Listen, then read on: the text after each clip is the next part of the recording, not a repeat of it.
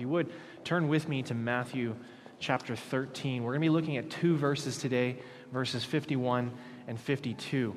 We'll read it, we'll pray, and, uh, and then we will get to work. Jesus has just finished a whole section in Matthew 13 on parables regarding the kingdom of heaven. And the disciples have heard his teaching on all of these things. And he brings all of that to a conclusion and he asks them the million dollar question. Verse 51 Have you, the you is plural, speaking to the disciples, the apostles, have you understood all these things? And they said to him, Yep. And he said to them, Therefore, every scribe who has been trained for the kingdom of heaven is like a master of a house. Now, listen to this, guys.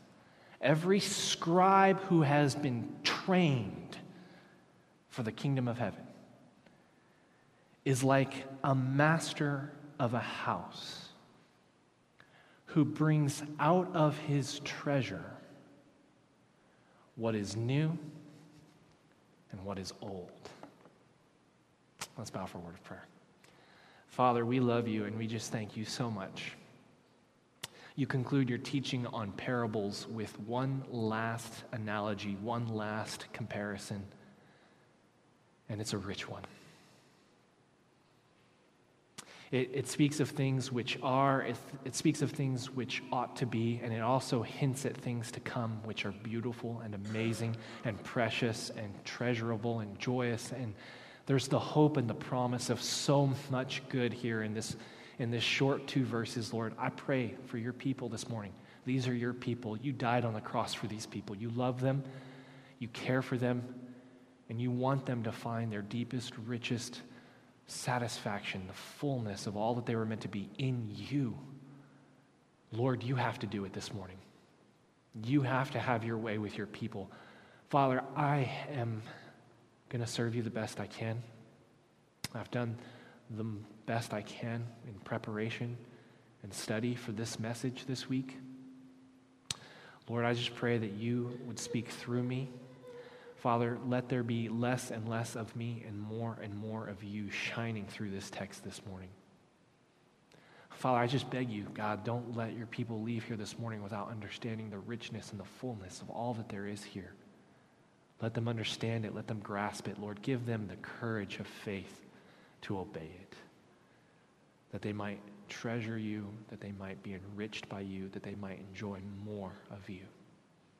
That they would become truly, Lord, like wealthy, wealthy managers of a rich estate, dispensing blessings and treasures and joy to all. Let us be that kind of a people here at the bridge. We beg that you would do that among us this morning. In Christ's name we pray. Amen. J.R. Tolkien, the author of the uh, legendary Lord of the, of the Rings trilogy, uh, once wrote in response to a letter that he had received from a fan, in response to a, an inquiry specifically about this character in his books known as Gollum. He wrote this statement to uh, an inquiring fan regarding what was ultimately the character flaw of Gollum. He that breaks a thing in order to find out what it is has left the path of wisdom. Now, what Tolkien is hinting at is that within this character, Gollum, and it's a, a metaphor for the larger society around us, when we're constantly dissecting and taking things apart and dismantling things in order to understand the core components behind each thing, if we do it just to understand the core component and lose sight of the whole, if we truly break things apart in such a way that we're just trying to understand each component while ignoring the larger structure, then we're fools. He crystallizes this in the character of Gollum in his Lord of the Rings trilogy. From the very first book, um, it makes this statement. This is uh, regarding the character of Gollum. He was interested in roots and beginnings. He dived into deep pools. He burrowed under green trees and growing plants. He tunneled into the green mounds. And he ceased to look up at the hilltops or the leaves or the trees or the flowers opening and budding in the spring air. His head and his eyes were downward. He used the ring to find out secrets. And he put his knowledge to crooked and malicious uses. The ring had given him power according to his stature. All the great secrets under the mountains, though, had turned out to be just empty night. There was nothing more to find out, and nothing worth doing. Now, think about that for a second. A character that has been given this ring that grants him power, and he uses that power to take things apart, to figure out roots, to figure out how things work, to burrow under the hills, and to look within the mountains. And he comes to the conclusion, after all of his analysis, after a lifetime spent dissecting things, there's no more secrets to discover, and nothing worth doing. He who breaks a thing apart in order to understand it has left the path of wisdom. What Tolkien was trying to capture in his Lord of the Rings trilogy, in this character of Gollum, was a metaphor for what he thought to be true of the world around us. A modern scientific age likes to take things apart to understand how they work.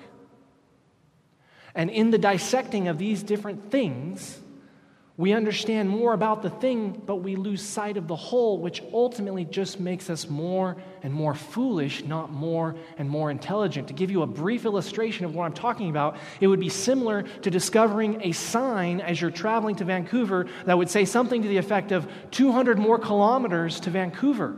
And you're so wowed and impressed by the sign that you pull over by the side of the road and you observe the metal stake poking into the ground. You look at the construction behind it. You think, okay, two bolts put this thing on this pole. It's reflective. It will shine brightly at night. That's fascinating. Let's do chemical analysis. Let's pour apart the sign. Let's find out how it is that it can actually reflect light at night. Never mind the fact that the sign's only purpose there is to say 200 kilometers more to Vancouver to point you in a direction to show you how far you are away from your destination. Much modern science is like this. When a boy falls in love with a girl, scientists say all that's really happening is hormones are dumping into his brain. He's experiencing a biological chemical reaction. And therefore, love, the essence of love, is nothing but something that is just going off in your brain, triggering the impulse to procreate. You ask the boy, hey, do you feel like chemicals are firing in your brain? And he's too busy staring with wide eyed wonder at this beautiful girl to give any thought to the question you're posing to him. Sure, it is chemicals going in the brain, but there's a creator who triggers those impulses in us for a reason to give us the joy and the pleasure of love. The fact of love ought to point us to a higher love. We're so enamored with dissecting the brain and looking at chemicals and understanding the biology and the chemistry behind it all that we've forgotten the larger whole is love. And you say, that's all well and good, Clay Camp, but we're good Christians here. We understand that there's a God. We understand that we can look at the world around us. We understand that when we look at the sun and the stars and the seasons and the changing of the dead winter over into the new spring, we understand that all of these things point to a God. Good. That's good.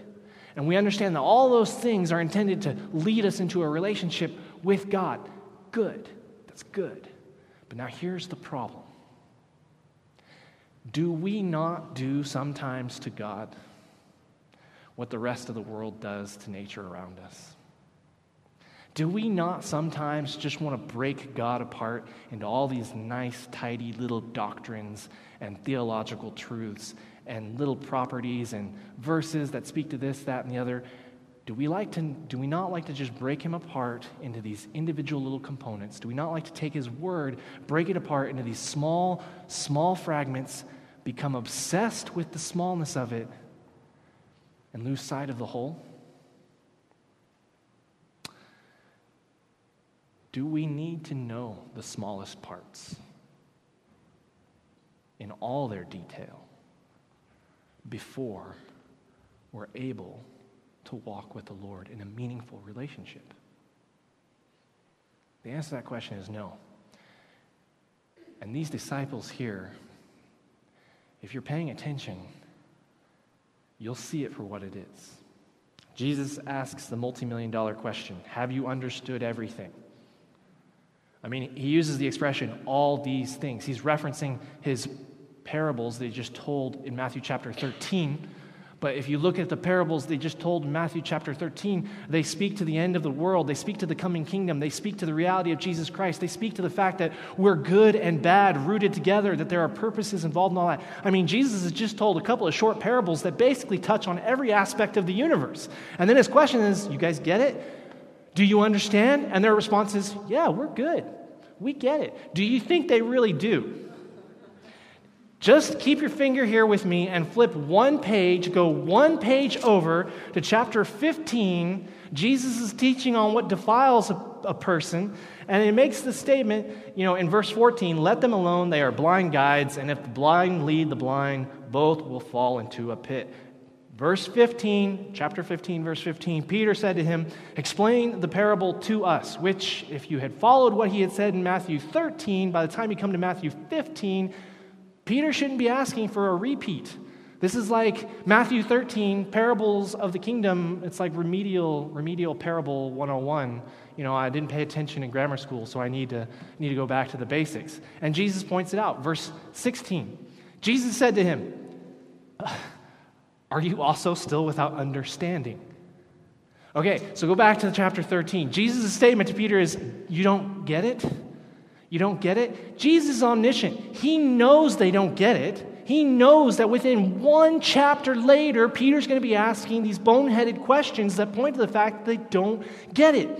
Jesus' statement at the conclusion of Matthew 13, at the conclusion of these parables, is Do you understand everything? Just the nature of the question would give me pause, be like, Whoa, whoa, like everything? Like, what are you saying here? But their response is typical of these guys. It's often typical of us. Quick to jump to conclusions without actually stopping and thinking about what we're thinking about, what we're talking about. Do you get everything? Yes. Now, we know that they don't we know that their understanding isn't as good as they think it is. Jesus doesn't say anything about it. My daughter asks me to explain to her the inner workings of a combustion engine. Daddy, how does an engine propel a car? I have to stop and think to myself, do I fully grasp this concept myself? yeah, sure, I got this. So we sit down, I get a piece of paper, I draw V's and cylinders, and I draw pistons and crankshafts, and I'm talking about oil and uh, coolant flowing from the rad, radiator, from the rad, and all of this sort of stuff. And she actually follows me the whole way through. It took me about 15 minutes. She's sitting there. I think she's more mesmerized by my doodling on the paper than the actual explanation. I go through it all about 30 to 45 seconds in. There's this glazed sort of look that comes over her eyes. We get through it all. She's there the whole time. I stop, I say, So, you get it? Yep, and away she goes. To, that makes sense to me, and off she's going to play. Now, does she get it? I don't, um, you know, maybe she does, but I'm pretty sure she doesn't. Do I fully get it? I'm not even sure I fully get it. So, I, you know, I'm questioning the explanation I gave to her. Just this assumption yes, I've heard it, I've heard the material, and I get it. Jesus' statement is Have you gotten it? They say yes, and he's omniscient, he knows everything. He knows they don't fully get it. Now, if it's important to me, for my daughter, to master the inner workings of a combustion engine, I would say to her, Chloe, you don't get it. One more time, and we're going to go through it. We repeat, we recycle. I get a bigger sort of you know thing. I'm on this little piece of paper. I'm going to move it to like a four foot, six foot dry erase board, and we'll diagram it all out. You don't understand. I'm going to help you to understand. Do you understand? No. Not going to repeat. And the purpose is for why Jesus is not going to repeat is not because he doesn't want them to understand. It's not because he's confident that they have understood. We know that they don't understood. The reason why he's not going to repeat is because whatever minimal level of understanding that they possess is sufficient. They don't get it all. You don't get it all. I don't get it all. All of us in this room are going to have to spend some time over the course of our lifetimes coming back to things that we thought we knew, that we thought we understood. We understood them at a basic level. And when we revisit them, we're going to understand them at a deeper level, a better level, a wiser level. Jesus doesn't stop and say, No, no, no, no, no. I'm going to explain this all to you all over again a second time. Not because he doesn't want them to get it, but perhaps they need to get out doing some living of life before they can return to these subjects and fully understand. I say, How do you know that? Because of what he says in the very next segment. There are two points of comparison here. Two points of comparison. We're talking about scribes to disciples, and we're talking about the kingdom of heaven as compared to a wealthy master of a house who dispenses treasure out of his treasury. Two points of comparison. And these two points of comparison, as we look at this, need to apply, be applied to us in this way. Scribes must become disciples, and disciples must become wealthy masters of houses, dispensing the blessings of the kingdom. Wash and repeat. Scribes to disciples, disciples to wealthy homeowners, and repeat. Scribes to disciples, disciples to wealthy homeowners, and repeat. Watch what Jesus does here. Verse 52. He said to them, Therefore, every scribe who has been trained for the kingdom of heaven is like a master of a house who brings out of his treasure what is new and what is old. Do you get it? Yes. Okay, not really. I'm going to give you this statement. A, every scribe who has been trained for the kingdom is like the master of a house. Now, the word choice here is significant. These guys have never been called scribes, they're uneducated fishermen. They, for the most part, probably don't even know how to read and write at this juncture in time. So, how do we know that? Because Peter, he's one of the 12. We have two books written by him in the New Testament, 1st and 2nd Peter. 1st Peter was clearly written by an amanuensis, that is a secretary, and we know that because the the Greek, the poetry of First Peter is beautiful, it's deep, it's wonderful. And then we come to Second Peter and we know, because Peter makes a statement, we know he's writing Second Peter and he's not using John Mark, he's not using an amanuensis or a secretary. And you come to the language of Second Peter and you're like, if you've ever studied Greek and you've ever tried to pick it apart, it's just like the worst thing ever. It's like horrible run on sentences. The, the structures don't flow together very well. It's all chaotic. And you know, like, yeah, fishermen wrote this. I can, I can see that. So you know that these guys aren't educated.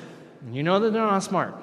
I mean, beg your pardon, they're intelligent, very intelligent people, but they're not educated, they're not like lettered in terms of going to a, a, a university. I, I, don't mean to say that they're not smart. I, I, beg your pardon. They're very sharp, very intelligent people. They're not lettered, they haven't gone to university, they haven't been educated in terms of writing and, and Greek language and grammar and all of this sort of stuff.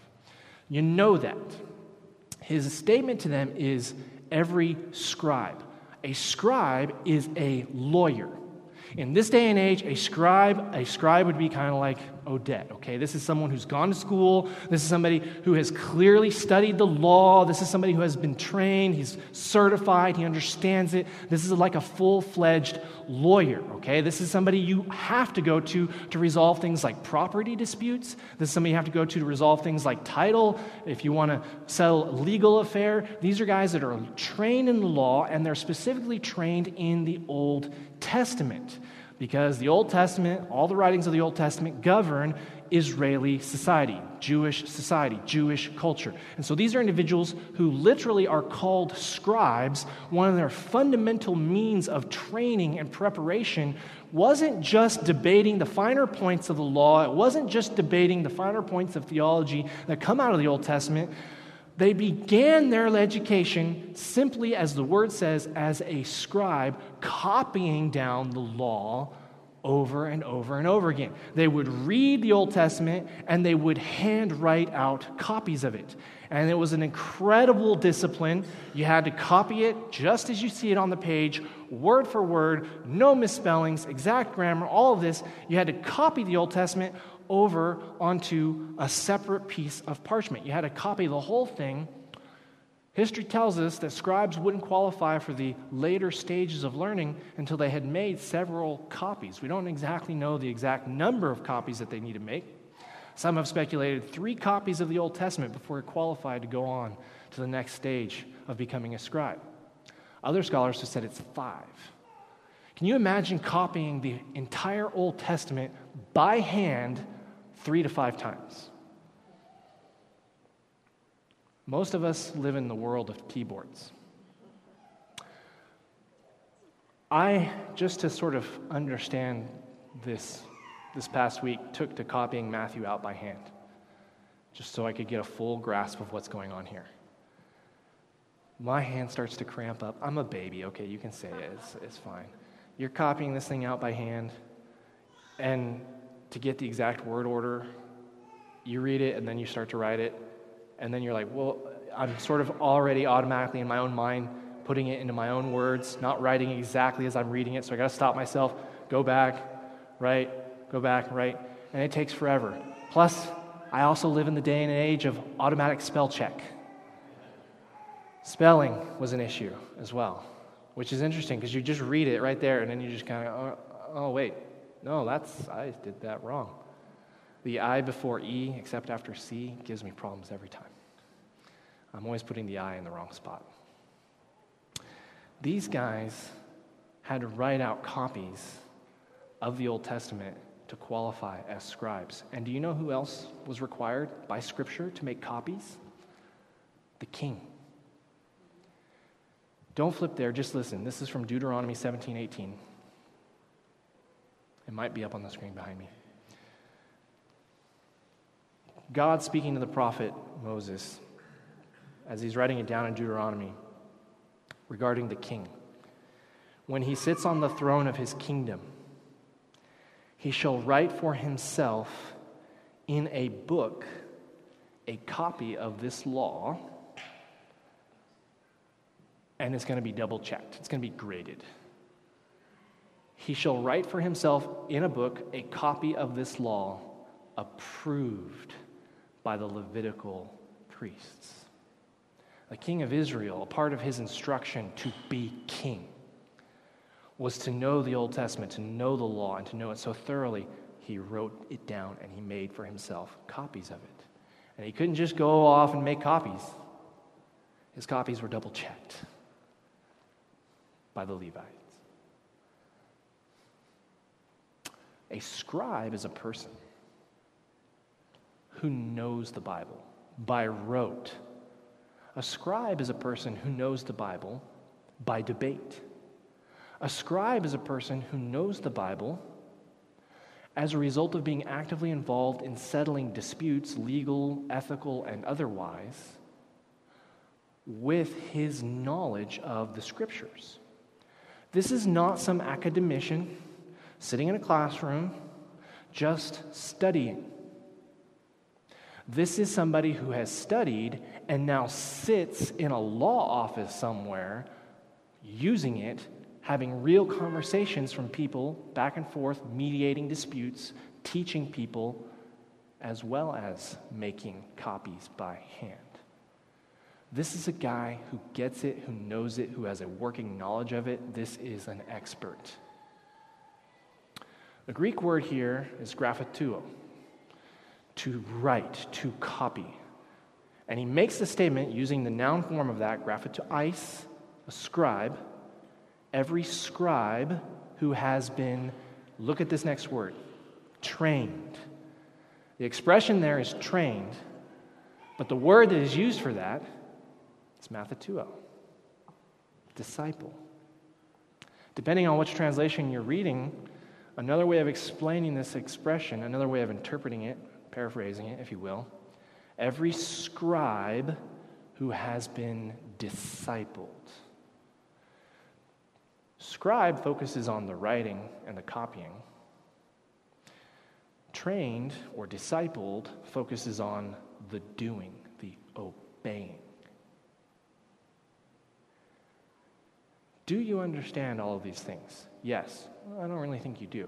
But here's the response every scribe who has been discipled for the kingdom of heaven. Every individual who has spent time learning and studying and memorizing and making handwritten copies, who is then doing, who is then engaging with, who is then participating and practicing what he has learned, is like a householder who brings out of his treasure things both new and old. That's what Jesus is getting at. Every person in this room, we spend time in Bible studies, we spend time looking at Scripture, we spend time talking, and those are wonderful things. What happens in the life group midweek, what happens in here on a Sunday morning, those are vital. Those are things which must, must take place. But what we're really doing is scribe work. What we're really doing is the head work. But it wouldn't be right to say that we've begun to do heart work yet. Because the heart work is done only when we take what we've been taught, only when we take what the scriptures have said to us, and we obey and we do what the Lord is asking us to do.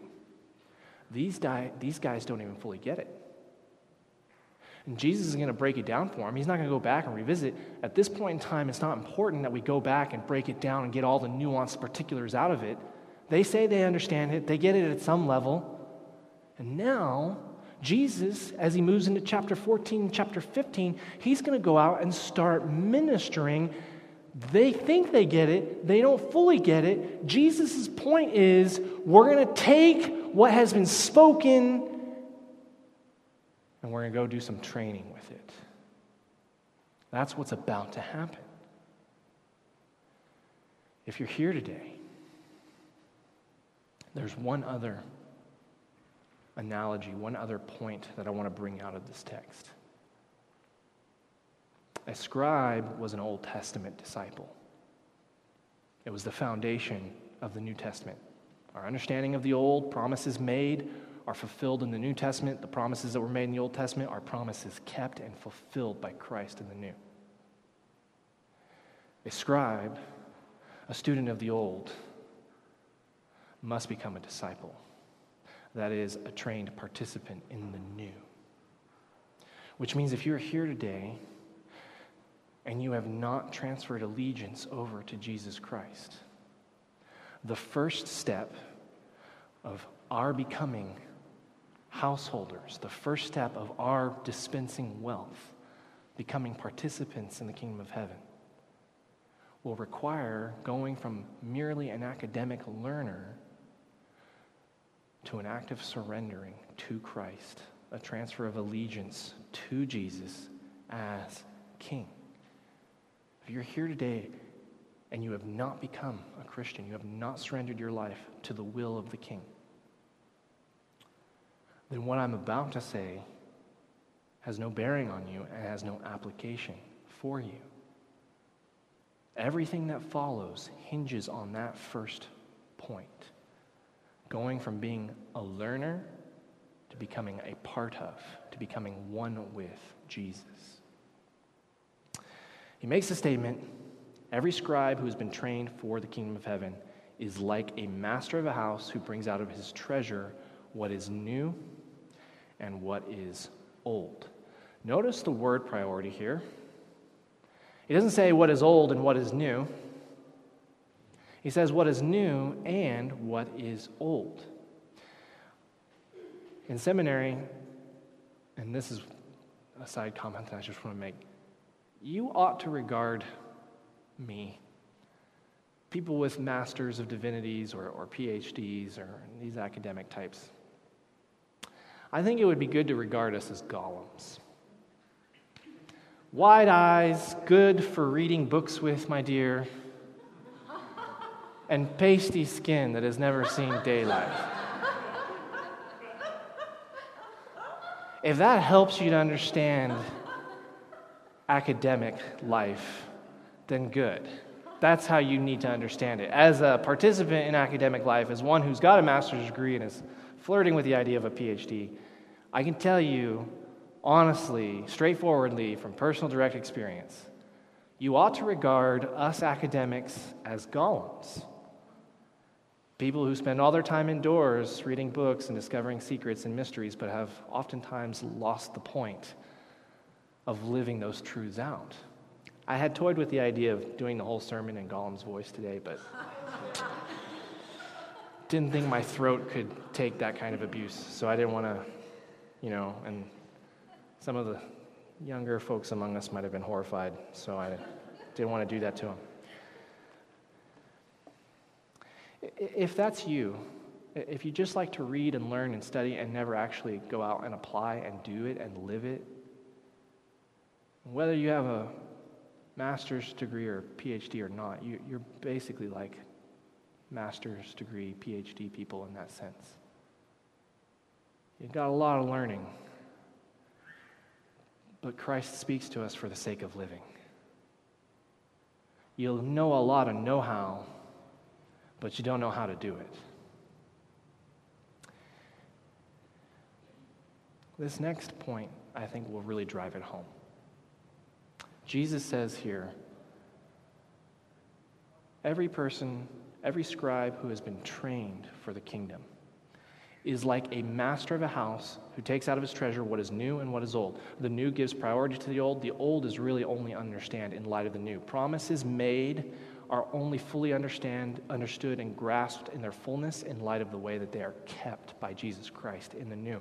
But the major thrust of this second phrase, it says, Every scribe who's been trained for a kingdom of heaven is like the master of a house. This is a wealthy property owner who, and the ESV translates it, brings out of his treasure. That is a weakening of the force of the verb. The literal rendering of this verb is every person who's been trained flings out. The verb here is a person who's got treasure, and the way that he dispenses of it is he is just shoveling it out of his treasury as fast as he can. He's flinging it out there. You need to think of a guy running down the street with a bag of money in his arms, and he's just throwing it to the wind, and you got these $100 bills just flying all over the place. And of course, everybody's chasing after him, trying to scoop all this stuff up. That's the understanding of what Jesus is getting at here which means that a true Christian, a truly trained, that is, discipled scribe of Christ, is someone that when he walks down the street, when people encounter him, when people interact with him, they want to be near him and they take joy in who he is and how he brings blessing into their life. We're not talking about just simply sharing the gospel although the richest and deepest joys are found in sharing the gospel, we're talking about an individual who is caring and considerate and compassionate, who's attentive and considerate of the needs of others. As a result of his relationship with the Father, he's learned to look outside of himself because he knows the God who looked outside of himself for our sake. And so now, striving to be like the God who sent his Son to die on the cross, he himself lives a life that is sacrificial for the blessing and the joy others. He's not Gollum. He's not sitting in a darkened room with a light and a book, or an iPad, as the case may be, with pasty skin and bright big eyes. He's an individual who's out in the sunlight with people, blessing people, flinging out blessings to people. Do you guys get it? Yes. And he knows that they really don't. But you know what? He's moving on from this chapter, chapter 13, into chapter 14. And they're coming with him. And he's going to do some good deeds. And they're still not going to get it. But they're going to take what they know and they're going to put it into practice. And they're going to grow in their knowledge and in their understanding by virtue of experience. Understand this, church. Understand this all of our time in Bible study, all of our time in life group, all of our time on Sunday morning worship, if we don't go out of here today and actually strive to do the things we've learned about, we haven't learned anything. We've become like Gollum. And the scriptures bear witness to this. I have a couple of scriptures programmed in the computer. I hope they pull up. If not, that's okay, just listen. The scriptures are very clear. Knowledge of God produces obedience. John 17, 26, Jesus makes the statement I have made known to them your name, and I will continue to make it known that the love with which you have loved me may be in them, and I in them. Jesus makes the statement I came and I proclaimed truth. I came, I dispensed knowledge.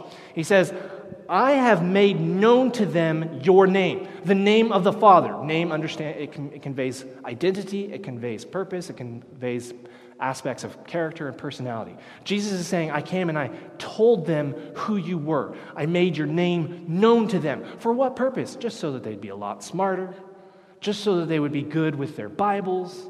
No, he says, I came and I made known to them your name, and I will continue to make it known. Now, the priority, the emphasis here is on this Jesus has come to communicate to us, and he's going to continue to communicate to us. We need to know about God. What we do here is important. What we do in life group is important. We need to know about the Father. There is a priority. It starts with a knowledge of God, but it never stops there. It moves on to the second phase. He says, I have come, I've made your name known. I'm going to continue to make it known. Why? For what purpose? That the love with which the Father has loved the Son may be in the disciples. In other words, I have made known your name to them, I have communicated knowledge to them, that they would be obedient to that knowledge, and that they would love people, love each other, love the Father, love me the way that the Father has loved me. The knowledge is intended to produce love. Knowledge of God, true knowledge of God, produces obedience. And here's the kicker obedience to God produces knowledge. And this is what's going on with this transitional statement here. Do they get it? They think they do, but they really don't. Is Jesus about to go out and start doing some stuff, and are they about to start following him and obeying him? Yes, they are. And that obedience, that seeing the bigger picture, that living in the daylight, that keeping your eyes on the whole scope and not just getting boggled down into these minutiae, little tiny details, doing it will increase understanding of it. John 7 17. They're saying to him, to Jesus, How do we really know that you're teaching the truth? Jesus' statement is if anyone's will is to do God's will.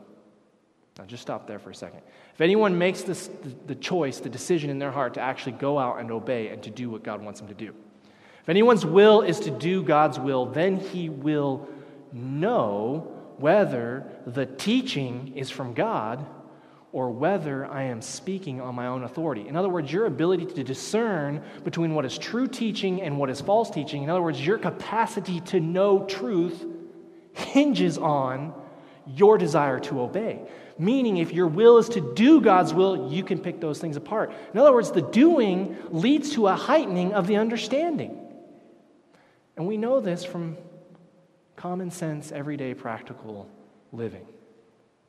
We know that experience, the ability to do something, flows from a basic understanding of that thing, but that our understanding of that thing is heightened and increased by our doing.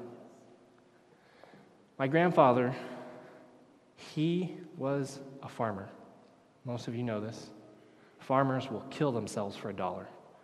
I cannot think of any more difficult way to earn a living than trying to raise crops and make money off of that. I mean, he lost money on it, you know, many farmers do. But there was something about his love of the earth that compelled him to farm. As he got older, he came and he visited. And of course, he's doing some project because he's always working. He never just came just to sit on the couch and hang out. Farmers don't do that. They come, they kind of wander around your living room in circles. They say, Hi, how's it going? And then within 30 minutes, they want to go out and be fixing something or doing something. And so he comes and he visits, and then he's out in the yard building something. I don't remember what it is now. And I'm wanting to spend time with my grandfather, so I go out with him. And he's hammering a nail into, he's building something. He says, Joshua, do you know how to hammer a nail? Think about the question now. Do you know how to hammer a nail? Well, I had just seen him do it. I'd seen my dad do it a million times. I'd seen it. I'm like nine years old, 10 years old. Yeah, I know how to hammer a nail. Yeah, I get it. You get it? Yes. Hands the hammer over to me. Go ahead and pound the next one. Okay.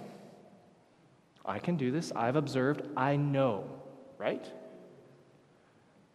Put the nail in the wood.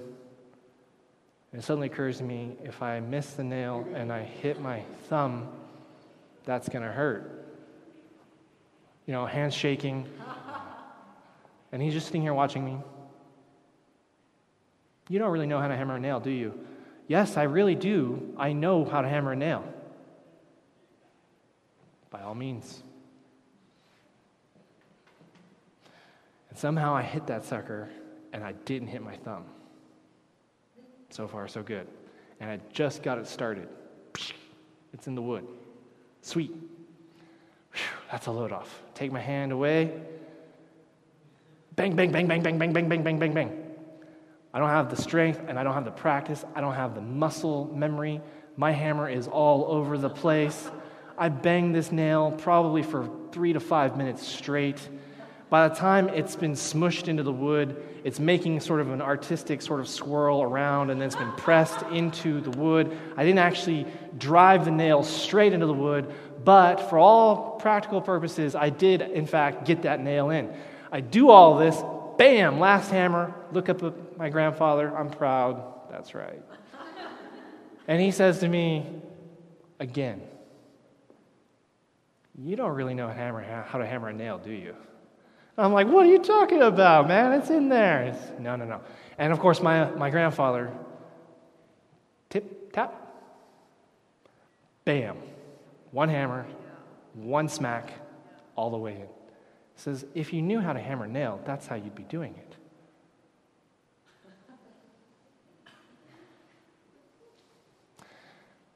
That's Christianity for some of us. You're seeing it done.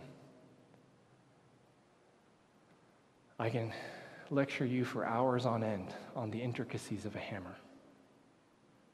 It's got a metal head, handle, rubber grip most of the time on one end.